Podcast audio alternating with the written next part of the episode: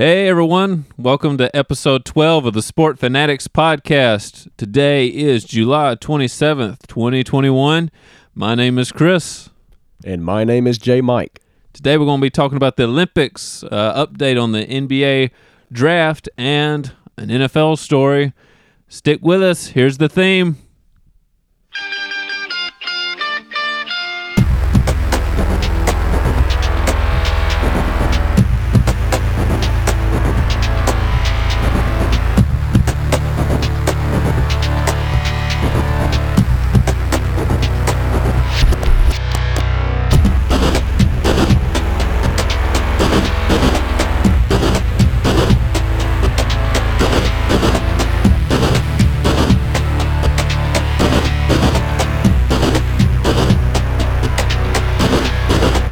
Well, speaking of Japan, let's start with the Olympics in Tokyo. Delayed from last year, but finally underway. Albeit in front of very reduced crowds because uh, unfortunately they haven't been able to get vaccinated as much in Japan yet. But nevertheless, the Olympics are underway. We're early on, medal count pretty close. USA out front right now as of the moment of recording with 25. China has 21 and Japan has 18. Now, as far as gold goes, if you just want to look at that, Japan has 10, USA 9, and China has 9. Some trends, I guess, loose trends we can kind of go over. So the USA is, of course, dominating in swimming, as we're kind of used to at this point. Uh, Yeah, how how about Chris? How about that seventeen year old Lydia Jacoby from Alaska? Won the won the gold medal in the women's hundred meter breaststroke yeah, last night. How about that? A seventeen year old. Yeah, it's always well. I mean, a lot of great stories always come out of the Olympics, but yeah, it's just amazing how s- some of these like super young people. She you you so and athletic. I yeah you and I were in our junior year in high school at at, at THS at whenever we were uh, seventeen. So Yeah, it's it's hard to believe that a high schooler won a gold medal last night for the U.S. team and Yeah, I can't imagine swimming. being in the Olympics at 17 years old. Well, and I think the youngest. Oh, I'm trying to remember what sport it was and for what country. Uh, oh yeah, it was skateboarding. Uh, the Wasn't it a skateboarder 13-year-old for or- Japan was a 13 year old. Yes, and they won gold. That's also something, man. Well, I mean, yeah, but it it really it really doesn't surprise me considering every time I go to Ballard Park uh-huh. now, Oh, yeah. you see in Tupelo that is Tupelo, Mississippi, you see you see such a a young group of kids, you know, doing ollies and ollie ollie oxen free and I'm, I'm just you a- know, just all kinds of skateboard tricks and stuff like that at the little skate skate park there. So, so it's it, it's really not surprising, but age wise, super young. especially in the Olympics, now that you know that that part of it's definitely impressive. But Well, and that and she's part of that trend of USA just uh, dominating. and then there was a new Olympic record last night as well. And when I mean last night, I mean for for all of us here in the U.S. Of course, because Yeah, it's an awkward time. It was 'cause Japan- nighttime. Yeah. But Australia's Kaylee McKeown won her first Olympic gold medal with a time of 57.47 seconds in the women's 100 meter backstroke. So that was also to go along with swimming. I guess real quick, I'll go over second and third. So uh, China's really dominating in uh, shooting, like air pistol, air rifle. Now the USA did win the the skeet shooting competition. Uh, Amber English for the women, Vincent Hancock for the men. They got gold. Awesome. but uh, China's doing really well in the air rifle and uh, also weightlifting. Interestingly enough, Wow. yeah, they got gold in men's and women's weightlifting. Whoa. Uh, and then Japan, the aforementioned uh, skateboarding. I'm gonna butcher this pronunciation, so forgive me. But Nishia Mom Momiji, Momiji, something like that. Anyway, congrats to her. But they're they're they're cleaning up with judo. Uh, they also won the the men's skateboarding. So, uh, one other thing for China, doing good in diving.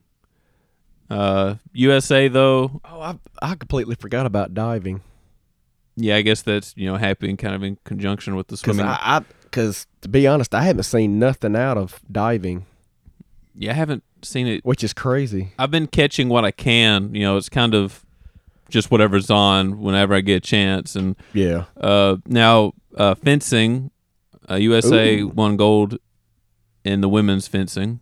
So I didn't think about that either. the Kiefer. And all the silver medal, uh, silver medals for the USA are also in swimming, and then the bronze bunch of swimming, and then men's skateboarding for the men uh, on the men's side Yeah. for the USA. So, I mean, that's the medal count right now. Still, so much more to go. Uh, I'm always looking forward to the track and field stuff, Yes. and they haven't really gotten deep into that yet. I don't, I don't know how if they've even started much of that. I haven't seen many medals. So Yeah, I know uh, Sam Kid- Sam Kendrick, sorry, that was on the track and field team at Ole Miss. I know he's on the the uh, the men the U.S. men's track and field team. yeah, I'm going to be keeping an eye So, to see how he does. Yeah, definitely pulling for a guy Sam Kendricks and that U.S. men's track and field team. No Usain Bolt this year. Whew. He's dominant, man. So yeah, yeah, you better you bet you better get you some gold around your neck. Do your chain Oh. hang low? Still got to watch out for Jamaica, though. I don't think you'll be wearing chains while you're Two chains. doing the doing the hundred meter dash. oh man. But oh, uh, one story, unfortunate story, of course. You know, USA was really. I'm not going to say expecting. Well, expectations are a good way to put it. Uh, there were high expectations for the gymnastics Yes. team for the USA, but unfortunately, uh, Simone Biles had just sort of a had to withdraw. Uh, seems like she wasn't hundred percent, and you know she Right. she said you have to be hundred percent to do this. So unfortunately, she had to withdraw, and she had a rough day on that first day, and I, that may have contributed to it. At least a rough day for her, you know, because she's considered one of the best, if not the Oh, best, oh, yeah. at the gymnastics. So uh, I I still think they got I heard when when the report came out earlier this morning that she was withdrawing from the Olympics that previous time she was out there she she when she landed she landed very awkwardly. She did. and the the trainer trainer went out there to check up on her. And so of course that they went on from there. And and sure enough like you said chris not a hundred percent when you definitely need to be if you're competing in gymnastics especially in the olympics you know with with your with your country relying on you so much as, as especially when you stand out on your team, N- not only on your team, but probably in front of the whole world well, yeah, as, as the best to do it and in, in your sport.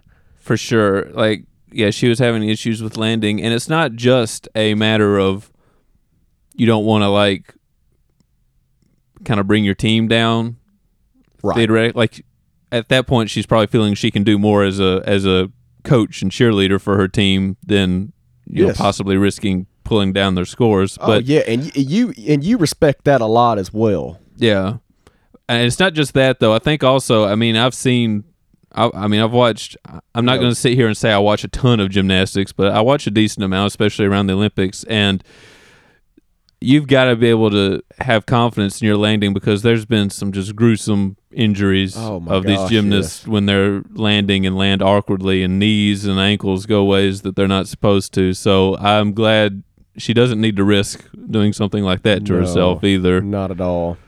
And people that were giving her flack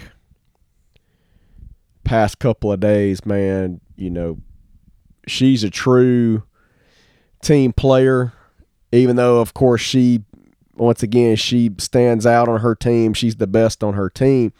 But, you know, there's no selfishness there, no pride there to do it for me. Right. You know, I'm I'm gonna get mine. I'm gonna get my gold medal. None of that from her. So obviously, utmost respect for Simone Biles, and obviously, thoughts and prayers are with her uh, in her recovery. And Yeah, I mean it's it's got to be devastating to. I mean, you work for this for oh yeah, four for sure. years, five this time because it got delayed, and Yeah, you're not able to not able to compete, which is of course the whole goal. So that's yeah, and that that depressing. no doubt, and that that unfortunately stinks. But but we wish Simone Biles the best in in her recovery, and Well, and that uh, yeah, we wish the best f- for her, and we, I mean, hopefully she can be back in oh yeah, you know next next summer Olympics and have a comeback, be strong as ever. And I mean, of course, for all these athletes, hope there's no injuries. That the nice, I love the Olympics. I the Olympics are so fun to watch to see all these athletes from all over the world doing something. I mean, I I know that they get sponsorships and like media deals a lot of times when they're well known, but I mean, these are people voluntarily going out there and competing against people from all over the world and it's always so fun to see it i will watch the opening ceremony I always enjoy that so much and um, still got a long way to go in this and i'm just excited to see where the countries line up and i don't know it's just it's nice to have so many people from all over the world in one place and sort of forget about some of the worldly problems for a while and just focus on sports. if you don't mind, Chris, I've I've got a a couple of couple of interesting things from the Olympics that I noted on. If if if you don't mind me going through these real quick. Yeah, sure, go ahead. okay, and this was all in yesterday's competition throughout the Olympics, but the USA volleyball team went three for three yesterday. Number 12, Phil Dalhausser and Nicholas Lucena won the match against number four, Allison Cerutti and Alvaro Moraes Fijo. Yeah, there's some tough names and How about this story, Chris? 25 year old Russian gymnast Arthur Dalayan tore his Achilles three months ago. Yesterday, he helped lead the Russian Olympic Committee to a gold medal. wow, yeah, that's a quick recovery. I'd God, I'd be so scared I'd like freaking tear it again Yes. while I'm doing whatever. I don't think I that I mean that shows some of these athletes being able to come back that quick like that. I mean, in just three months. Yeah, when I don't It took it took Kevin Durant a full year to recover from his Achilles injury that he suffered in the NBA Finals when he was a member of the Golden State Warriors. And then of course he signs that big deal with the Brooklyn Nets in the offseason, but he sat out that whole year. So Yeah. Well, not to cast any doubt here, but uh, I have a feeling he's going to be getting randomly tested here pretty soon, bouncing back that quickly, Yes. and especially playing for or being a a Russian athlete because the whole reason they're not able to compete under their flag this year is because of the ban. So they're they're under Right. that Russian committee thing. Right. So he's probably going to get some scrutiny, but hopefully, yeah. hopefully he's clear. And if so, I mean that's just incredible to be able to come back like that. Yes, you will have to test him for anabolic steroids. Need a like Drago. Yeah. I must break you. From Rocky yeah. Four. Need to bring out some wrestling and have Rocky yeah. and Drago come out. Yeah, in, in Rocky Four, they were shooting them up with steroids, all right. Yeah. yeah. Raw punching power. but anyway, back to it. Number one, Team USA volleyball swept number two China in straight sets yesterday. Which has a pretty big win for USA. That's probably going to be two of the top. I mean, they're predicted to be the first and second in medal count. USA and China are going to be close. Oh, oh yeah, yeah, yeah. They're gonna they're gonna be one and two respectively, no doubt about that, Chris. Katie Ledecky took her first place in the women's 200 meter freestyle semifinal, and she had a chance to win her first gold medal. But of course, as we touched on, her teammate, 17 year old Lydia Jacoby from Alaska, ended up winning the gold later on in that that competition. So they Team USA finished one and two respectively, gold and silver medal there in in that that competition. So Yeah, and, and swimming, of course. so great. That was awesome to see teammates finishing one and two there for the for the U.S. Yeah, I'm pretty sure in uh, the men's 400 they finished first and third. So they're really cleaning up those medals and in swimming. All right, in beach volleyball, Team USA's April Ross Beach and Alex Kleinman, they beat Team they beat Team Spain's, I'm sorry, Elsa Baquerizo and Lilana Fernandez in straight sets. Yeah, yeah. That's the fun thing for us about some of these teams. Going to be some tough names in these other countries, even in USA. All right, six wins and zero losses. The U.S. women's basketball three uh, three on three team they reta- they remained undefeated at the Tokyo Olympics. So they are headed to the semifinals with a 21 to 19 win over China. It's so bizarre yet interesting to watch that those three on three games. It's kind of like watching some pickup basketball just outside somewhere in the backyard, yeah. like really good. Yeah. Yep. And again, USA and China right there neck and neck. And I've got I've got two more, Chris. How about your boy Luka Doncic of the Dallas Mavericks Mm-hmm. went off for 48 points in his Olympic debut as he and his Slovenia team defeated Argentina 118 to 100 in the country's first ever Olympic men's basketball game. Well, well, he made a big difference. Obviously, he was the huge reason why there. No doubt, Luka John, Luka Doncic going for 48 points, 11 rebounds, and six three pointers made. And this happened a couple of days ago, but it, it's certainly worth mentioning that Team USA in softball they start 5 and 0 in Tokyo and will play for a gold medal now after they walk walked off Japan the other day. So congratulations to that USA softball team. And if I recall correctly, I'm pretty sure they're playing Japan again for the gold. Yeah. not a shocker So- there because we all know USA and Japan are Yeah. neck and neck, That's- and, and and softball and prob- baseball. I was about to say it'll probably a repeat in baseball as well, and unless a uh, Latin American team sneaks in there, which is a definite possibility. but that's that's all I've got, Chris. Uh, worth worth noting and mentioning Yeah. Well, from the Olympics. Well, and to add on a little bow here, speaking of softball and baseball, I wish uh, that they were going to have that consistently from now on, but it sounds like it's probably not going to be back in until the Olympics come back here. Uh, I think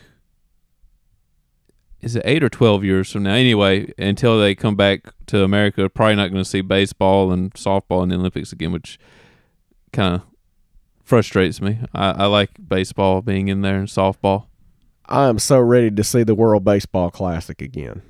Oh yeah, I love the World fun. Baseball Classic, especially last time out where the the U.S. just went on an incredible run and won the whole thing. I mean, that whole run was incredible. You know, with Adam Jones robbing the home run, dead center, hmm and just some, I mean, some clutch hitting. And then I, I believe they, they dominated whoever they played in the final. They like beat the crap out of them. What nine to nothing or dang close yeah, close to it. But that was just that was just so fun a couple years back. So I'm I'm definitely can't wait for the Oh, next yeah. World Baseball Classic whenever that may be. Yeah, I just love international play, and again, Me US, too. USA right now with 25 medals, China with 21, and Japan with 18.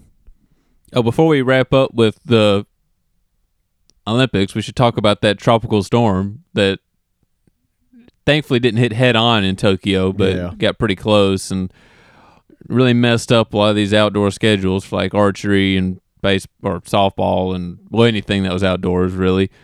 But one thing I thought was funny, uh, one sport that they actually moved up because of the hurricane was surfing. So they'd had some major waves to to ride on. Surf's up, dude. Yeah, it's like all right, tropical storm. Well, we'll ju- we'll just surf through it. It's fine. Tidal So- wave. Yeah, so uh, they did the surfing, and since I brought it up, and for the men, Brazil got gold. Uh, Ferreira, Yeah.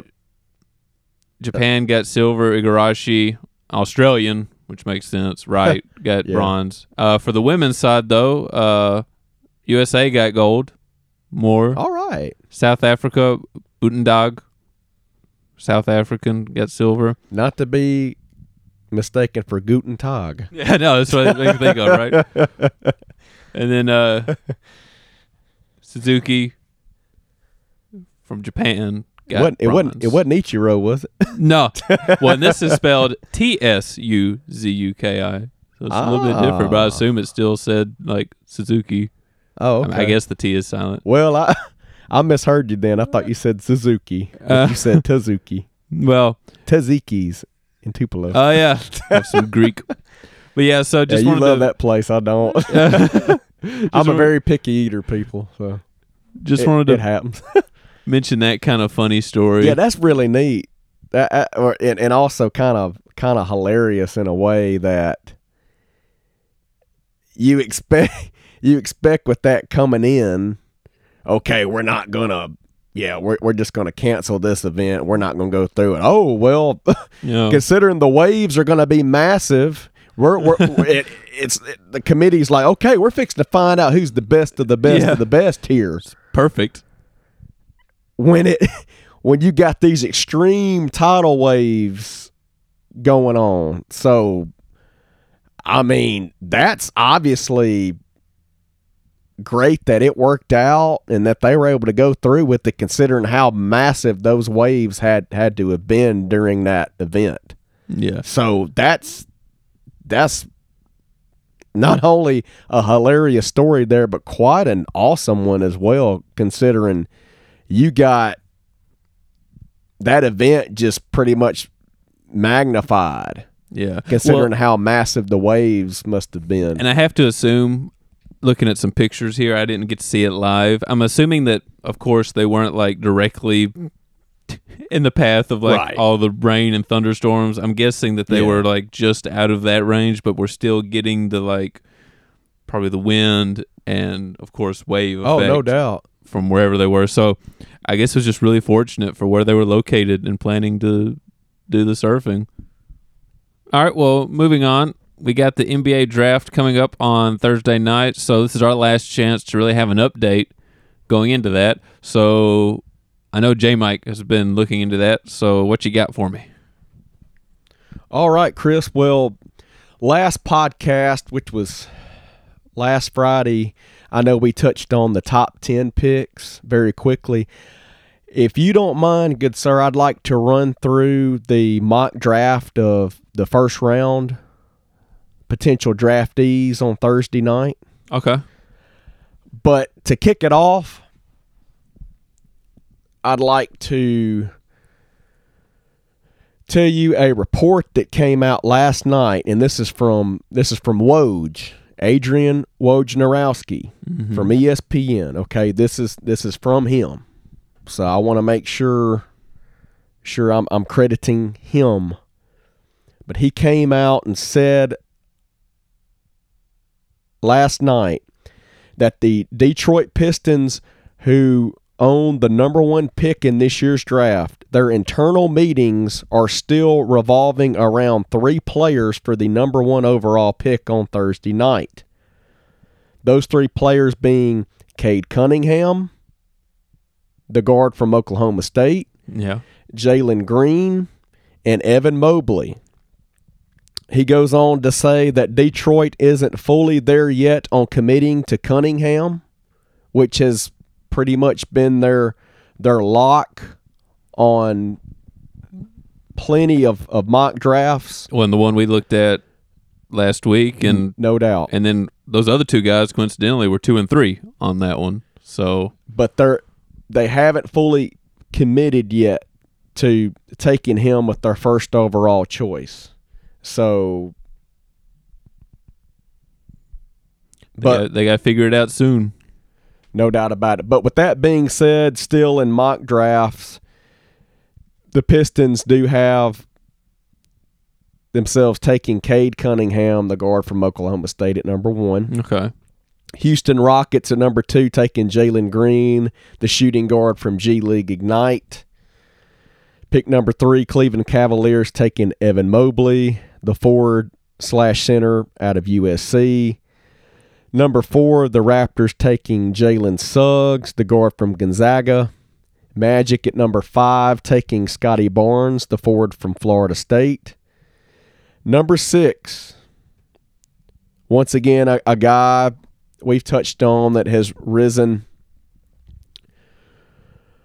up draft boards here lately, especially going in the top 10.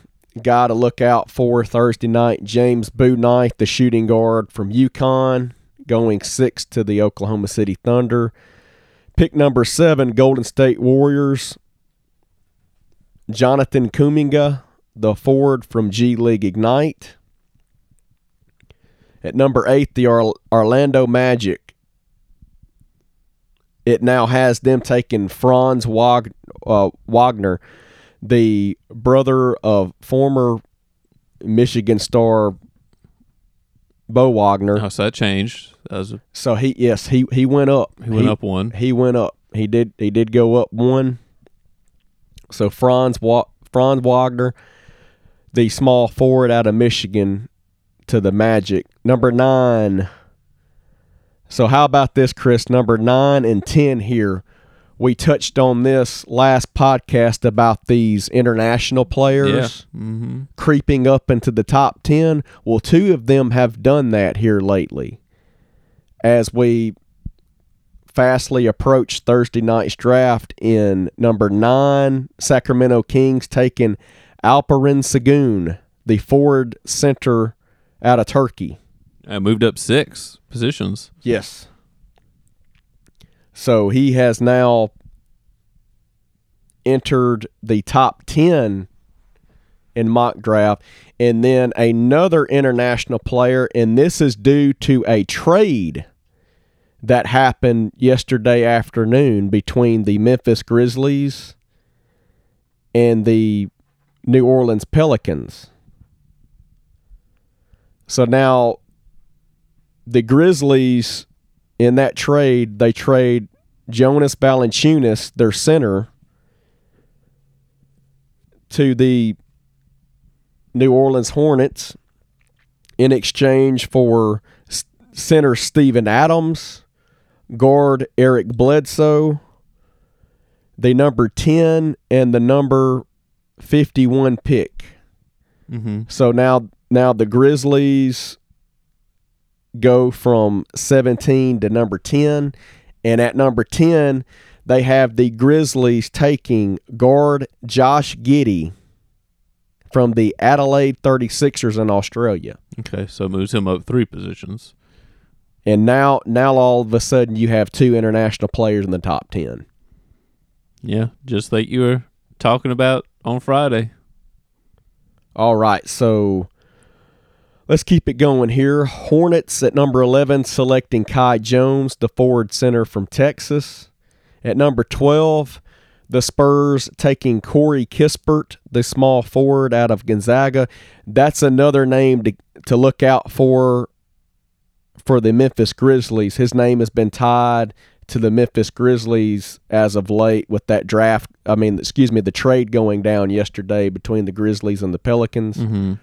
That definitely would make more sense than taking a guard, considering you've you've got Morant and and, and a couple of other guards there. You you want to you want to get bigger, especially in the paint, and so that that would be a no brainer. But right now, it has the Spurs taking Corey Kispert at number twelve.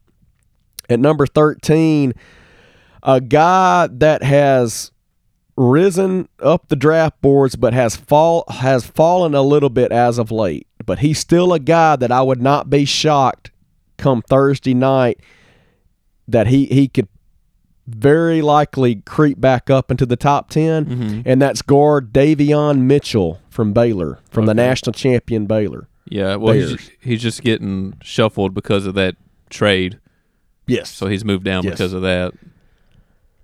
But certainly you could see him selected in the top 10. Mm-hmm. Number 14, the Golden State Warriors selecting Chris Duarte, the shooting guard from Oregon. Oh, and that has him moving up. At number 15, I think this would be a great pick for the Washington Wizards. Moses Moody, the shooting guard from Arkansas, had a incredible year in the SEC last season, especially on that, that Arkansas team that got red hot there towards the end of the season. Yeah, they were doing, they were clicking. unfortunately played a really good game against well excuse me I, I take that well well yeah they played a really good game against LSU in the semifinal but LSU pulled it out and so Arkansas was so close to playing Alabama in the SEC tournament championship game which would have been a classic but that Alabama LSU game ended up being a really good game but Mm-hmm. It was a good tournament last year. but Moses Moody was absolutely phenomenal and electric for the the Woo Pigs. Number 16 has SEC players going back to back here as the shooting guard from Tennessee, Keon Johnson, has him going to the Thunder. Which that's a big fall. That's eight spots Yes. that he's fallen from the last one. Yeah, and that's that was definitely to be expected because he he was a guy that you kind of figured he might he might want to come back to Tennessee for another year Mm-hmm. and develop a, develop more there, but he decided to to enter the draft and, and of course as you just stated Chris he has he has fallen of late but it's it's no surprise there at all All right, the Pelicans at number 17, once again via the trade with the Memphis Grizzlies, have them taking Trey Murphy, the forward out of Virginia. Yet again, another first round pick for the Thunder at number 18, as it has them taking Jalen Johnson, the forward from Duke. Pick number 19, the Knicks taking Isaiah Jackson, center out of Kentucky. The Hawks taking Ziaire Williams with the 20th pick, the small forward out of Stanford. Number 21, another first round pick for the New York Knicks, as it has them taking Usman Garuba, the forward center from Real Madrid, Spain, not to be confused with the Real Madrid soccer team once again. Number 22, the Los Angeles Lakers taking shooting guard Cameron Thomas out of LSU. Number 23, the Rockets. Well, actually, I need to say this back to back picks here for the Rockets 23 and 24. Which, even though it's at the bottom of the first round, is still pretty nice. But it has Rockets at 23 taking check out this name Bones Hyland, Cool the name. shooting guard out of VCU. Sounds like a bad guy in a film of some like an action film or something. What a basketball name there. Yeah, doesn't quite beat. uh What was it? Kickingstallion. Yeah, Chief Chief Kickingstallion. Kicking Stallion. Out. That's an awesome name. And who did he play for? The Troy Trojans, I think. Was it Troy or Alabama State? It was somebody. It was some, maybe it was Alabama. it was some State. small Alabama school. Yeah, yeah, maybe it was Alabama State. But, But yeah, I'll never forget that name. oh my gosh, that was that was an awesome name. but that Bones Hyland, man, That's that, close. That's good. Wow, what a name there. And then at number 24, the Rockets from the world champion Milwaukee Bucks when the Bucks traded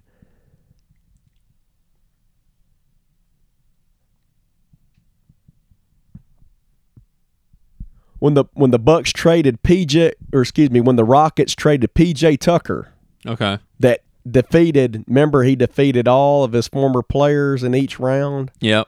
his former Houston Rockets teammates in every round of the playoffs. Right.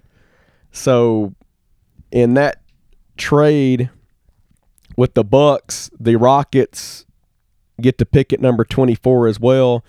Has them taking another shooting guard, this time from Alabama in Joshua Primo. Also a pretty cool name. We got Bones and Primo. Number 25, this cat right here, Chris, he had an incredible freshman year at Auburn. Unfortunately, he got he got hurt at a bad time, but my gosh, he just he put on a show for the Auburn Tigers. And that is Sharife Cooper. It has him being taken at 25. What a pickup that would be for the Los Angeles Clippers, mm-hmm. considering uncertainty with Rajon Rondo. Do they bring him back or not? Should I stay or should I go? So obviously couldn't go wrong there if Sharife Cooper falls into their lap. Pick number 25. Pick number 26, the Nuggets taking another key cog on off of the national champion Baylor Bear squad in guard Jared Butler. Mm-hmm. And to round out the pat the the last couple of picks here, Chris, 27, the Nets taking Day'Ron Sharpe, center out of North Carolina. 28, 76ers taking Tre Mann, guard from Florida. Not to be confused with Terance Mann, Yeah. the guard with the Clippers that had an incredible playoffs. Yeah. Close name though. And also the reason why I say that too, Chris, is Terance Mann played at Florida State. Oh wow. and this kid played at Florida. It's He's coming out of Florida. on top of coincidence. so that's why I want to set the record straight there. The Western Conference champion Phoenix Suns at number 29, taking guard Jaden Springer from Tennessee. And at pick number 30, Utah Jazz has them selecting Quentin Grimes, the MVP of that Houston Cougar team that made it to the Final Four in March Madness. The shooting guard there.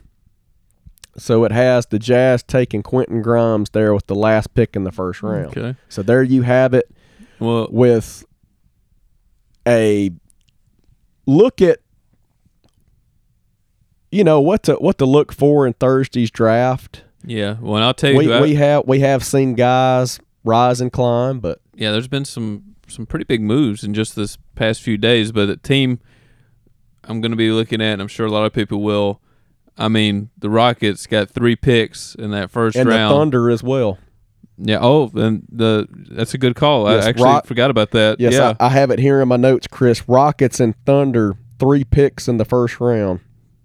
yeah. The Rockets are at two, 23, and 24. The Yes. Thunder are six, 16, and 18. So yeah, Yes. Thunder maybe even more so. Uh, those And- teams have got to take advantage of this and really turn things around. I mean, they can make a huge difference to, to their team with uh, potentially get three big pieces. And I'll, I'll tell you this too, Chris, considering the Thunder have those three picks, there was a rumor that circulated either yesterday or a couple of days ago that the the Thunder really like Cade Cunningham. Oh, so they, they There could try to trade up. Exactly. There was a rumor that the Thunder had offered Gilgeous-Alexander, the forward on the Oklahoma City Thunder. That's Mhm. been that's been incredible for them. Incredible young player. They offered him in a trade to the, the the Pistons. That is, they offered him and I believe the number six pick for the for the number one overall pick, and the the Pistons turned it down. So so I understand that at the top of this, I I mentioned that they have yet to really commit to who they're picking. But if that don't give you a clue, I don't know what else will. That makes you think that they at least feel pretty confident that they want yeah. Cunningham at number one. So that's definitely something that might possibly come back around by Thursday or, or during the draft Thursday night. But I don't expect that to happen. I, I do think that Cade Cunningham is an absolutely lock to go number one to the Detroit Pistons. And also, there's also been some other trade ideas that have been flo- floated out there. Also, don't be surprised if, if, if you see some trade action going on during this year's draft. But but obviously that's all I have as I hope that that gets you somewhat ready for Thursday night's NBA draft. Seven o'clock Thursday night on ESPN. All right. Well, moving on in the continued saga uh, happening in the NFL right now, the between the Green Bay Packers and Aaron Rodgers. I'm sure. That's the that's been the biggest NFL story all summer long Yeah, it's uh, by far. yeah by far been the biggest off-season thing. Uh, but it sounds like Green Bay and Rodgers are close to working out an agreement to keep him there for at least this season that's coming up. So some of the uh, concessions that Green Bay has made. Yeah, and it's not peanuts and cracker jacks no, it's not the fun concessions. or popcorn or Uh, candy. So first, the 2023 year and the contract with Aaron Rodgers, the last one in the deal that he has, would be voided uh, with no tags allowed in the future. So basically, just gets Rodgers out of the contract a year early. Yes. Uh, also, uh, said the Packers would agree to review Rodgers' situation at the end of the season, which, if his contract's going to be up anyway, then, you know, pretty soon, then they're going to have to review it anyway because Yeah. he'll be coming up soon after that anyway. So, yeah, that kind of goes hand in hand. Uh, Rodgers' contract to be adjusted with no loss of income to give the Packers more cap room now. So that kind of helps, I guess, both parties a bit. But Packers get some more cap room, which Yes. could help them get some pieces to maybe satisfy Rodgers. Which they had, Chris, they had a golden opportunity to do that. Yeah, that was so weird. Julio Jones wanted out of Atlanta. Yeah, You had an opportunity to acquire him to go along with Davante Adams. well then, and I forgot. Too, And they also could have drafted Elijah Moore. That's what I was about to say. They had a chance. slot receiver out of Ole Miss. Just imagine had they pulled off a trade to get Julio Jones, there you have on on the perimeter there. Jones and Adams. Yeah. That's a match made in heaven. And then you put Elijah Moore in the slot. Are you kidding me? Yeah, that's that's where I thought you were going at first. In the draft, they had a chance to, even if they didn't And- get and more, instead- some wide receiver. But Yeah, and instead they pick a DB. yeah, which I know defense is important, but you know that's not going to help keep Rodgers probably, unless he wanted a a And- DB, which I doubt. Especially not you know keeping him happy.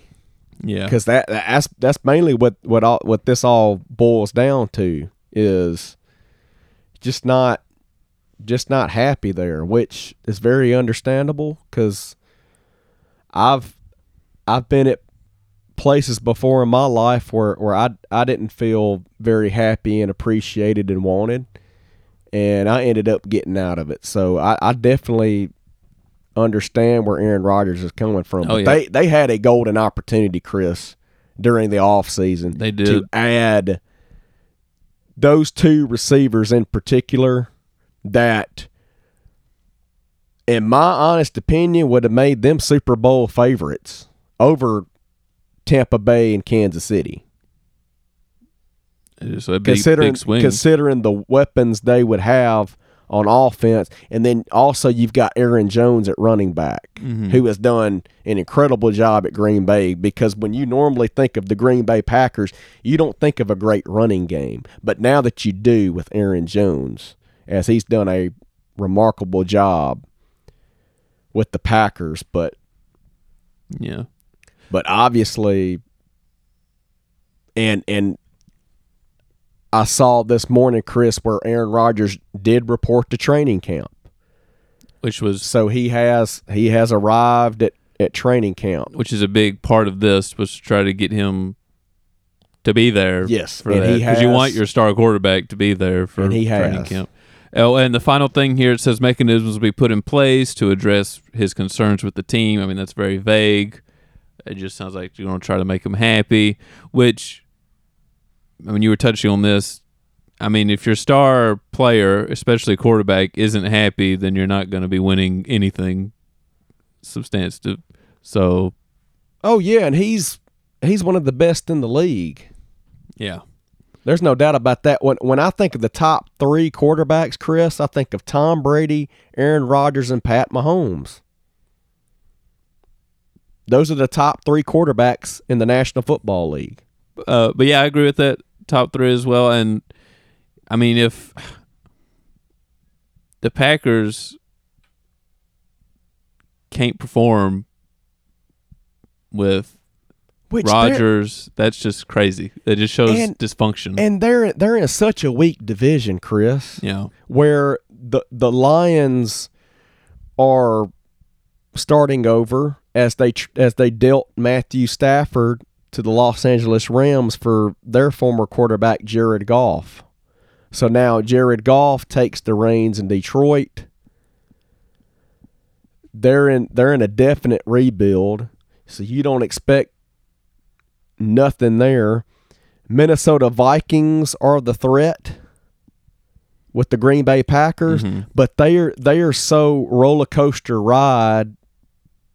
It's just unbelievable every year it seems. They have to drive their fans crazy because it's like you Yeah. never know what they're going to be. Yes, and and the same can be said with their quarterback Kirk Cousins. He goes on the roller coaster ride every every season it seems where they they either make the playoffs as a wild card team or they're just barely under 500 Mm-hmm. Like you know a seven and nine team or Yeah. something like that. But then you've got the Bears, and they have an interesting quarterback battle that's fixing to begin because people training NFL training camp started today, and their court the Bears quarterback battle is Andy Dalton versus Justin Fields the quarterback that they took in the first round. Mm-hmm. And so obviously Fields, in my opinion, is the favorite. But of course, you've got the Bears brass coming out and saying, uh, you know, look, we didn't sign Andy Dalton for him to sit on the bench early going. He's our starter. But I'm here to tell you, this is not Cincinnati, okay? This is Chicago. They are definitely in win now mode. And it's especially win now for Matt Nagy because this is his do or die year in Chicago. Yeah. Well, it's going to. Where it very well could be his last if he if he doesn't make the right right coaching decisions, right moves, and especially is going to start at quarterback. But obviously Justin Fields is going to be your guy Yeah. Very, very early. well, I think it's going to be in Fields' lap to kind of dictate how that how he performs in training camp and preseason. I, he has a chance, I think, to get it, but it sounds like the organization's default is oh Dalton has it, but yeah, if if he really performs well, he could definitely, I think, snag that job. Yes, and you, Matt Nagy does not want to make the same mistakes he did with Mitchell Trubisky. Not one bit, which has got him in this this mess that he's that he's at right now. Mm-hmm. So he obviously is going to need to go to Fields early if if Dalton is struggling out of the gate, which I believe is to be expected and it and it will happen. I'm guaranteeing that right now, but this is the Packers division. They have owned this division since Rodgers took the reins in Green Bay and so it's it's their division. Well, and it's it's But- imperative for the for the Packers also because I mean they're not really in a position now to rebuild, Oh, they're not. so they need to at least delay They're this not. another year or two to see you know if they can if they can't win it this next year or two, they're gonna have to really look deep inwards and figure Yes. out do they want to try to like somehow trade for another top quarterback and keep plugging in pieces that way or just start over and rebuild and try to be there in three or four years time Because let let's be real. Two NFL drafts ago, they made a awful selection when they took the quarterback Jordan Love in the first round instead of getting Aaron Rodgers some protection Mhm. up front or or getting him another receiver. Then with everything going on and it's crazy because deep down you knew he was going to come back at some point. Was it going to be late? You bet. And it was.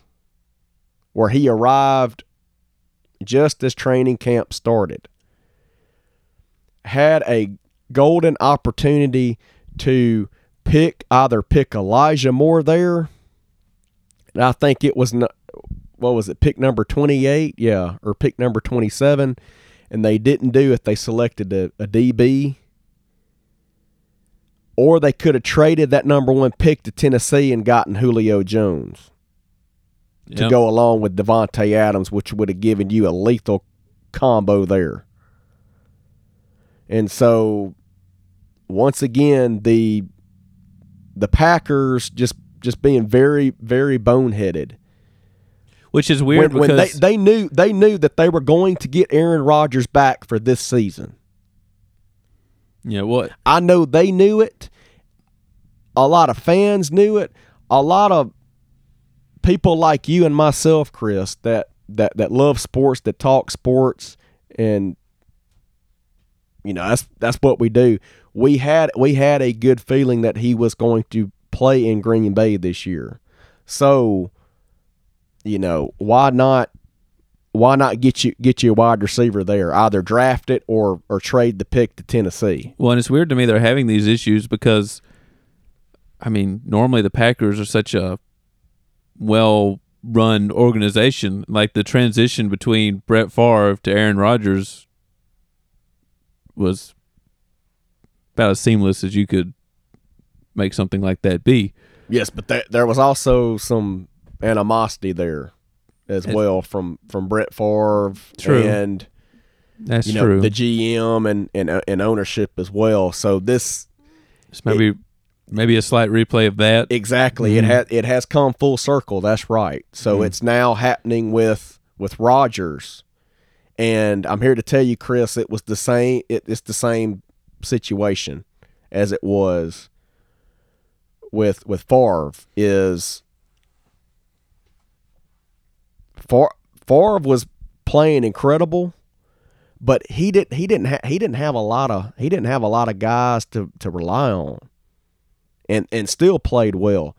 Same things going on with Aaron Rodgers right now, but Aaron Rodgers is actually being vocal about it.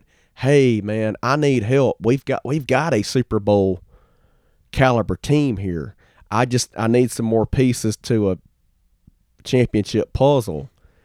And once again, their organization has made boneheaded decision after boneheaded decision, which has gotten them to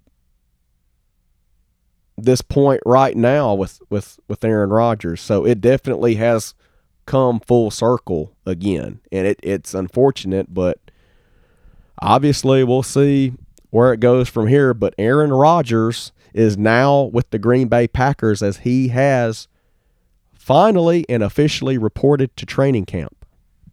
Well, as always, we're going to finish up with the random page of the day, and we have a pretty fun one today.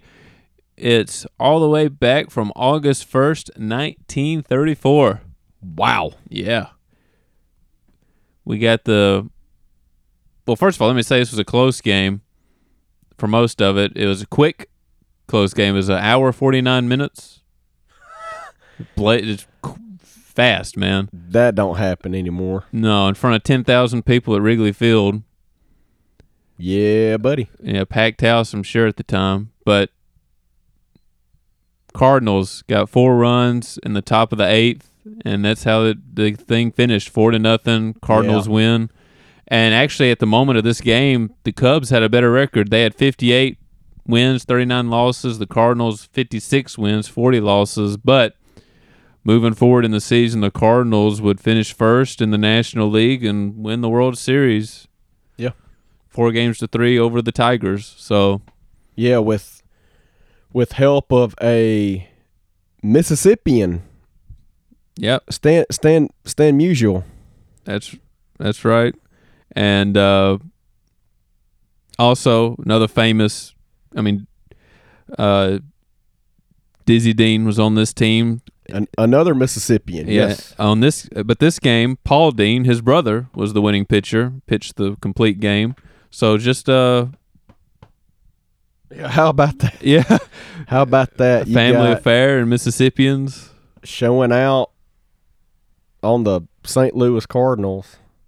And and it's it's very ironic too because Dizzy Dean would later be traded to the Chicago Cubs. And I just want to point this out from ironically enough, it's been it's been about two months now, Chris, but I went one weekend I, I finally was able to go to the Mississippi Sports Hall of Fame Museum down Oh, in Jackson. nice. Yeah, I haven't been there in And- years. It's a cool place. oh but my gosh, it's outstanding. Yeah. I I recommend our listeners on the podcast that are big sports fans, and especially being from Missis- Mississippi, to go check it out sometime. They've probably added some like nice new modern stuff in there too since I went because I was a Yeah. little kid. But they they they definitely have a have a great exhibit. But I want I want to go through the trade if you don't mind, Chris. Okay. with with Dizzy Dean. Said right here, the baseball world and admiring Dizzy Dean fans were surprised by an announcement from St. Louis that Dizzy had been sold to the Chicago Cubs for $185,000 and three players. Wow. Dizzy, after enjoying six years with 141 wins and 75 defeats with the Cardinals, expressed optimism about his future with the Cubs. After meeting the Cub team and officials, Dizzy remarked, I tell you, folks, them Cubs are swell people. Very like They're gen- early 20th century dialogue going on there. Then he says, they're gentlemen's. On another occasion, Dizzy quipped, These Cubs, what a ball club. so I, I thought I would I thought I would uh throw that in there. Let's see. Also to note with Dizzy Dean's time with the Cubs says right here a record spring crowd of 34,520 fans packed Wrigley Field for Dizzy's successful debut as a Cub. He followed up with a four-hit, 5 nothing victory over his former teammates.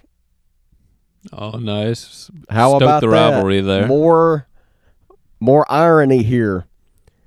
Which is why I wanted to I wanted to bring this up. Over his former teammate, but his arm gave him a great deal of trouble for the remainder of the year, unfortunately, and led to the end of his brilliant career. Yeah, I was about to say his first year there in Chicago had a 1.81 ERA, had a good year, but it kind of kind of fell off a cliff after that. Next year 3.36 and then 1940 5.17. His, So, his four year record with the Cubs was 16 wins and 8 losses from 1938 until his retirement in 1941. And I, I, I love I love this here. P.K. Wrigley, of course, owner of the Chicago Cubs at the time, hence the name of Wrigley Field. mm-hmm. he said when we bought Dean, we were not thinking in terms of his arm alone. He said that he had other qualities which made him just as valuable. He has spirit, he has a fine sense of morale, and he loves baseball whether he's pitching or not. A player of Dean's type is a real asset to any team. And I just wanted to throw throw this in there as well, considering it it ties with your team and my team here, Uh-huh. and that was the 1938 World Series between the Cubs and the Yankees. Oh yeah. But it was the second game of the 1938 series, which was the most eventful in Dizzy Dean's career. Relying mainly on determination, pitching skill, and a big heart, Dizzy held the Yankees until the eighth inning, but he lost a heartbreaker 6 to 3. One sports writer said that he assumed greatness in the defeat because the fans knew the odds against him and granted him a popularity that he had never known in triumph. His brave effort in the series, which the Yankees won in four straight, and his class throughout the disturbing 38 season led the baseball writers of Philadelphia to name Dizzy the most courageous athlete of the year. Oh, well, that's nice. Yeah, it's like a fan favorite for sure. So I wanted to throw a little bit of history Well, af- after his career in St. Louis ended, Well, but, with, but with you know my favorite team, the Chicago Cubs, and plus we we touched on two eighth inning collapses. I, I will say this till I'm dead and buried. The eighth inning is the most important inning in a professional or any baseball game there is. The eighth inning is absolutely yeah. crucial and critical. It seems to- Anything and everything can happen in the eighth inning. Seems like it. Well, and I want to touch on his and brother this real will quick. not and this will not be the last time I say it on this show either, Chris. And to our listeners, so be prepared for me saying that a lot as the summer of baseball is getting going here and we're going we're, we're really going to start diving into baseball coverage here Oh, pretty yeah. soon yeah. but I just wanted to I just wanted to say that cuz yeah, it seems like it. I fully believe that and it's actually the God's honest truth. Well, I- and it may be partly because people are trying to kind of just get me over the eighth to get to their closer in the ninth. Yeah. So something about that eighth inning, but he, but uh, uh, looking at his brother Paul, uh, he was pitching in this game. He stayed with the Cardinals till nineteen through nineteen thirty nine, and then in nineteen forty he goes to the New York Giants. uh, It's just it, it- it's crazy. There's a lot of St. Louis, Chicago, New York, well, and then interesting, all into one. Interestingly enough, he finished his career in 1943 with the St. Louis Browns. So he goes back Oh to St. Louis just to go with the Browns. But Yeah. uh, something else I didn't know actually, the the Dean brothers were born in Lucas, Arkansas. But I guess Yeah, that's right. That's right. I guess uh, Dizzy moved to Mississippi at some point because Yes. he's buried here. I think Yes. Paul stayed in Arkansas. He's he's he died in Springdale. So let me still let me see if I still have any of that. Quite possibly from the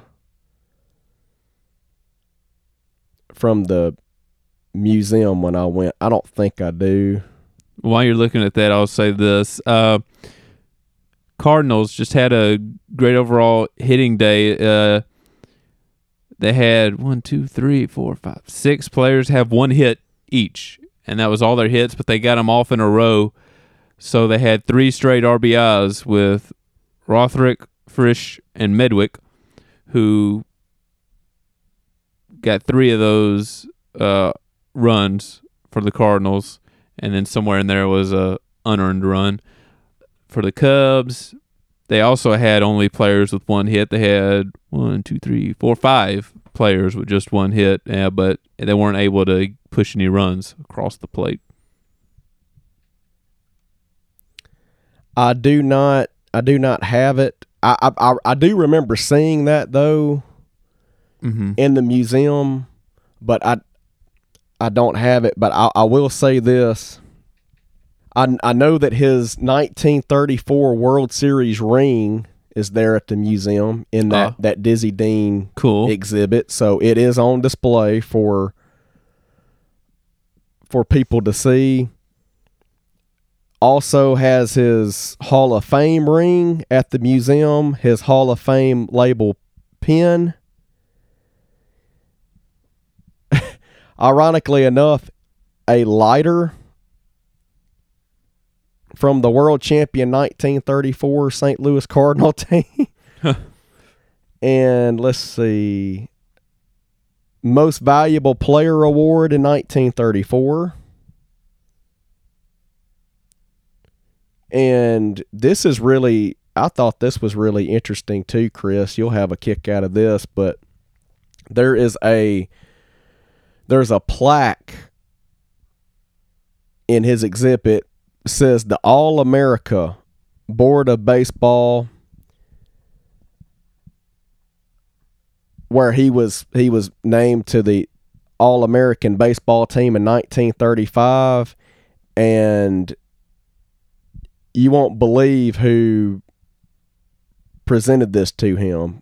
George H. Babe Ruth, Oh, chairman chairman of the All America Board of Baseball. How about that? I, I never I never knew that. wonder I what never- year that was. it was. It was 1935. 1935. Okay. I had no idea that he was like on the he was the chairman of that. yeah, I wonder how that long that lasted. That That's sounds. that's pretty dang cool too. yeah. Once again, some more you know St. Louis Cardinal, New York Yankee. Well, they, they too they have such a rich history, both of them. One thing to touch on real quick, I guess the other, of course, Dizzy Dean Hall of Famer. Some of the other Hall of Famers uh, on the Cardinals team, Leo Durocher. Yes. Yeah. Yeah. That that name definitely comes to mind. Yeah, and I think I kind of mispronounced. But anyway, No, I, Frankie- I I I believe that's exactly how you pronounce it, Chris. Okay. I think you did an exceptional job. Oh, well, thank you. Uh, Frankie Frisch, Burleigh Grimes, Walter Cronkite. No, I'm just playing. uh, Jesse Haines, Frank Sinatra. Joe Medwick, and Dazzy Vance, which is a fun name. Start singing New York, New York. But yeah, I, I, wanna be a part of it. I'm trying to remember where I remember Leo Durocher because that, that's familiar to me as well. Oh yeah, yeah. Like his his name is one of those you know that always. Duh, that's where I know him. He was he was on a lot of those. Uh, he was on some of those really early 20s Yankees teams. Yes. Uh, he got traded away or moved. He he he went to Cincinnati in 1930. So he was a big part of those early Yankees teams. That's right, number seven. Okay. And then for the Cubs, we got four Hall of Famers: Kiki Cuyler, Okay. Gabby Hartnett, Billy Herman, Chuck Klein. Yep. Chuck Klein. Yeah, yep. Chuck Klein Yep. is. I That- that's- recognize him. Yeah, that's a name. That's a name that that I recognize as well. So yeah, fun. Two really good teams. Cardinals just edged out a little bit better that year in the National League and Yeah. ended up winning the World Series. Uh, fun matchup with uh, oh yeah. great teams. Al- Also, some great history there as well. That sure. that I, I I definitely wanted to point out, considering my favorite team was also not only involved with this this game of the day that you brought up, Chris, but also had had a lot to do on the history side of acquiring Dizzy Dean and he ultimately pitched for the Chicago Cubs in the 198 1938 World Series against the against the New York Yankees and of course they Yeah. they lost lost all four games but that's just that's just incredible to to see where a incredible talent like Dizzy Dean played for your favorite team way back when and he's he's etched in baseball history and and so it, it, it certainly was was worth mentioning and, and bringing it up here today during this segment but that it's just very very cool Yeah. Well, that, cool that's, that, cool that you uh you brought that up well, that's the fun part of going to these random pages and just seeing what pops up. Oh, I love it, man. Yeah. I, I it's arguably my favorite segment that we do on the on the show here. Yeah, we never know where it's going to take us. So, but today it took us again to August first, nineteen thirty-four. Cardinals beating the Cubs four to Yep. nothing. Yeah, and the year that the St. Louis Cardinals and Dizzy Dean won the World Series. Can't forget about his brother on there too. Yeah, and how about that? And and and uh, fellow Mississippian Stan Musial. Yeah. All right, well that'll do us for episode twelve of Sport Fanatics. You got any last words, J. Mike? Well, I'd like to give a shout out, even though this guy was traded last night, but and and we only had him for you know half pretty much half of half a season. But I wanted to wanted to shout out former Cub relief pitcher Andrew Chafin, the left-hander left-handed reliever, I should say, who was traded late last night to the Oakland Athletics for number nine prospect in the A's farm system, Greg Deichmann, who actually is a former LSU Tiger of his own right. If Hmm. if you if you have kept up with SEC baseball the past few years, definitely you will remember the name Greg Deichmann for sure. I know I did as soon as the name popped up. I said, "Yeah, he played at LSU."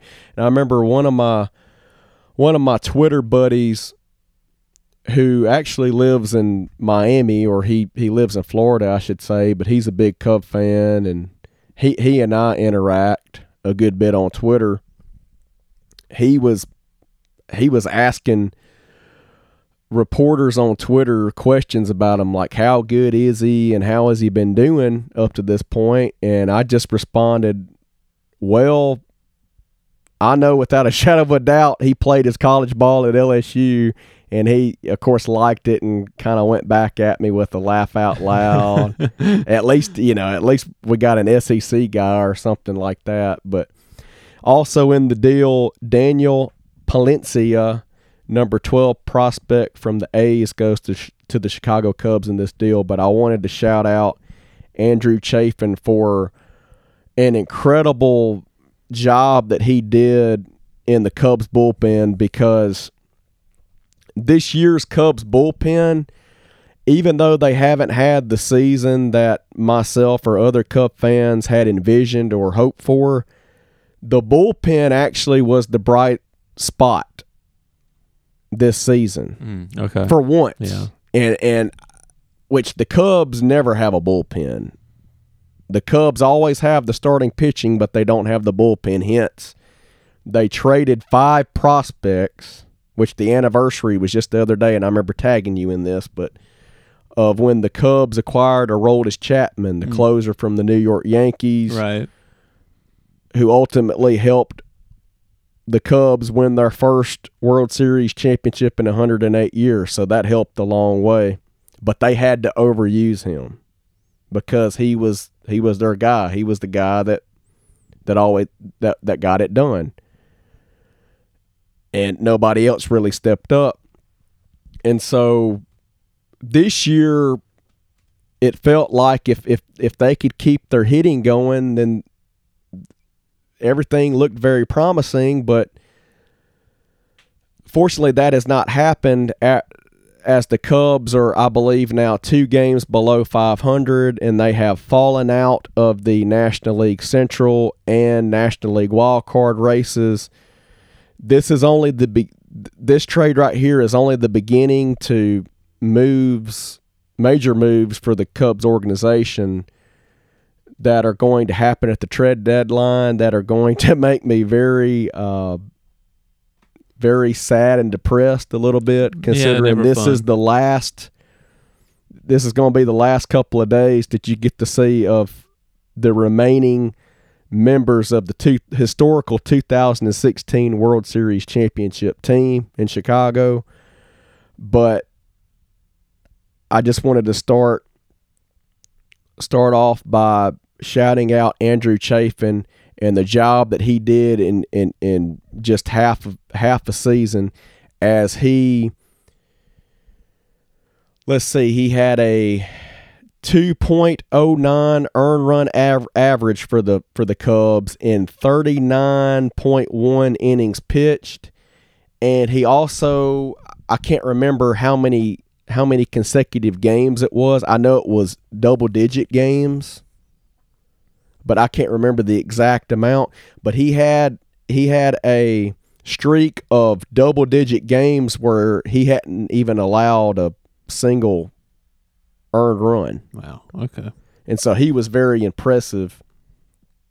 Definitely not the not the last bullpen arm from the Cubs to be traded here, before or at the deadline for sure. Just the start of the wave. Yeah, unfortunately, uh, so it's a time that I'm not looking forward to, but I certainly appreciate a guy like him for signing with the Cubs. I know the fans have welcomed him with open arms. He he has a great he has a great Twitter page. I, I might add. He's got this incredible mustache, as a lot of Cub fans and a lot of baseball fans know, and he loves to wear these shirts that obvious shirts sends him. One of them being one of my favorite quotes from him I'm a failed starter. Because, you know, he's, he's such a great reliever now. Yeah. And I, you know, he'd always have that blue shirt in, in white lettering that says "I'm a failed starter" on it. So I always had a kick out of that. And I'm trying to remember the other one real quick. Well, I I can't remember the other one, but yeah, that one, that one, It- all the good time sense of humor. stuck out to me. But yeah, I, you know, we're we're greatly going to miss him. Certainly appreciate what he did for the Cubs in half of the season, and maybe maybe it's not going to be too much of a, of, a rebuild, and and and maybe he can end up finding his way back to Chicago. But he has truly embraced the the fan base for sure, and he's certainly one of the guys that I didn't want to see go, but you obviously knew it was going to happen. So shout out to Andrew Chafin, hmm and I'm sure there's going to be some more shout outs on, on Friday's show that uh, it's going to make me very, very sad. Sad to say it, but I, I, I certainly won't. And of course, he was Andrew Chafin was not on the World Series team, but these guys that are fixing to get traded from the 2016 team, they're always going to hold a special place in in my heart and and every other Cub fan's heart for what they were able to accomplish. Well, naturally, yeah, it makes they And it, it's certainly going to be it. tough seeing them go to other teams. But you you knew you knew the time was coming and the time is here, unfortunately, and it is what it is. It, it's a business at the end of the day, but certainly want to commend them for for what they've done for not only the city of Chicago but for the fan base as well, giving us a historical championship that not a lot of us ever thought we'd see the day in which it would happen, but Mhm. they they were able to do it back in 2016. So I just wanted to shout out Andrew Chafin. all right. Well, I don't really have a specific shout out or last thing to touch on. I guess I'll just say thank you to the listeners. So shout out to you for for listening and Yes, thank you guys Yeah, so much. We being a part of this. And definitely appreciate you for tuning in to the show yeah, thank every y'all. every time we come out with a new episode for you guys. Where can they? Well, you can catch the podcast on Sport Fanatics at Sport Fanatics on Twitter, spelled just like the show. What about you, J. Mike? And I'm I'm thinking I'm, I'm sorry, Chris. I'm I'm thinking now that I have the the login credentials. I'm I'm thinking about doing some some draft coverage, okay, quite possibly Yeah, if that's okay it. with you on Thursday night. of course. Go if for I'm it. not if I'm not you know too tired or wound up or whatever. hmm But so yeah, I mean, if you if if you want to keep up with the NBA draft, but you're you're on the road perhaps, and you're not able to listen listen to it while you're driving, and there's certainly not a TV set in front of you, or or anywhere near you, and you definitely want to keep up with draft coverage, follow us on Sport Fanatics, and I will break down what's happening as each pick is being selected for you on our Twitter page. So once again, please follow us at Sport Fanatics on Twitter, mm-hmm. as I will provide draft coverage for you guys on Thursday night. But you can you can add me as a friend on Facebook. My name is John Michael McBunch. And you can follow me on Instagram and Twitter. I have the same handle. It is at J underscore Mike Check. So please feel free to follow us on Sport Fanatics on Twitter and follow me on social media as well. I love sports. I love talking about sports. I love interacting with people about sports, anything to do with it. Mm-hmm. And so if you love sports just as much as I do, man, please feel free to follow me on social media. Where can they find you at, Chris? Oh, I'm I'm just on Twitter, Christopheles eleven, uh, Chris Top Holes one one. That's my at, and so that's where you can find me. Um, so again, thank y'all for listening this week. Follow the show and us on social media. Y'all have a good week. It's Tuesday. Got a lot of week to go. Make sure it's a good one. I'm gonna be catching those Olympics. So Absolutely. yeah, but y'all take care. See you Friday.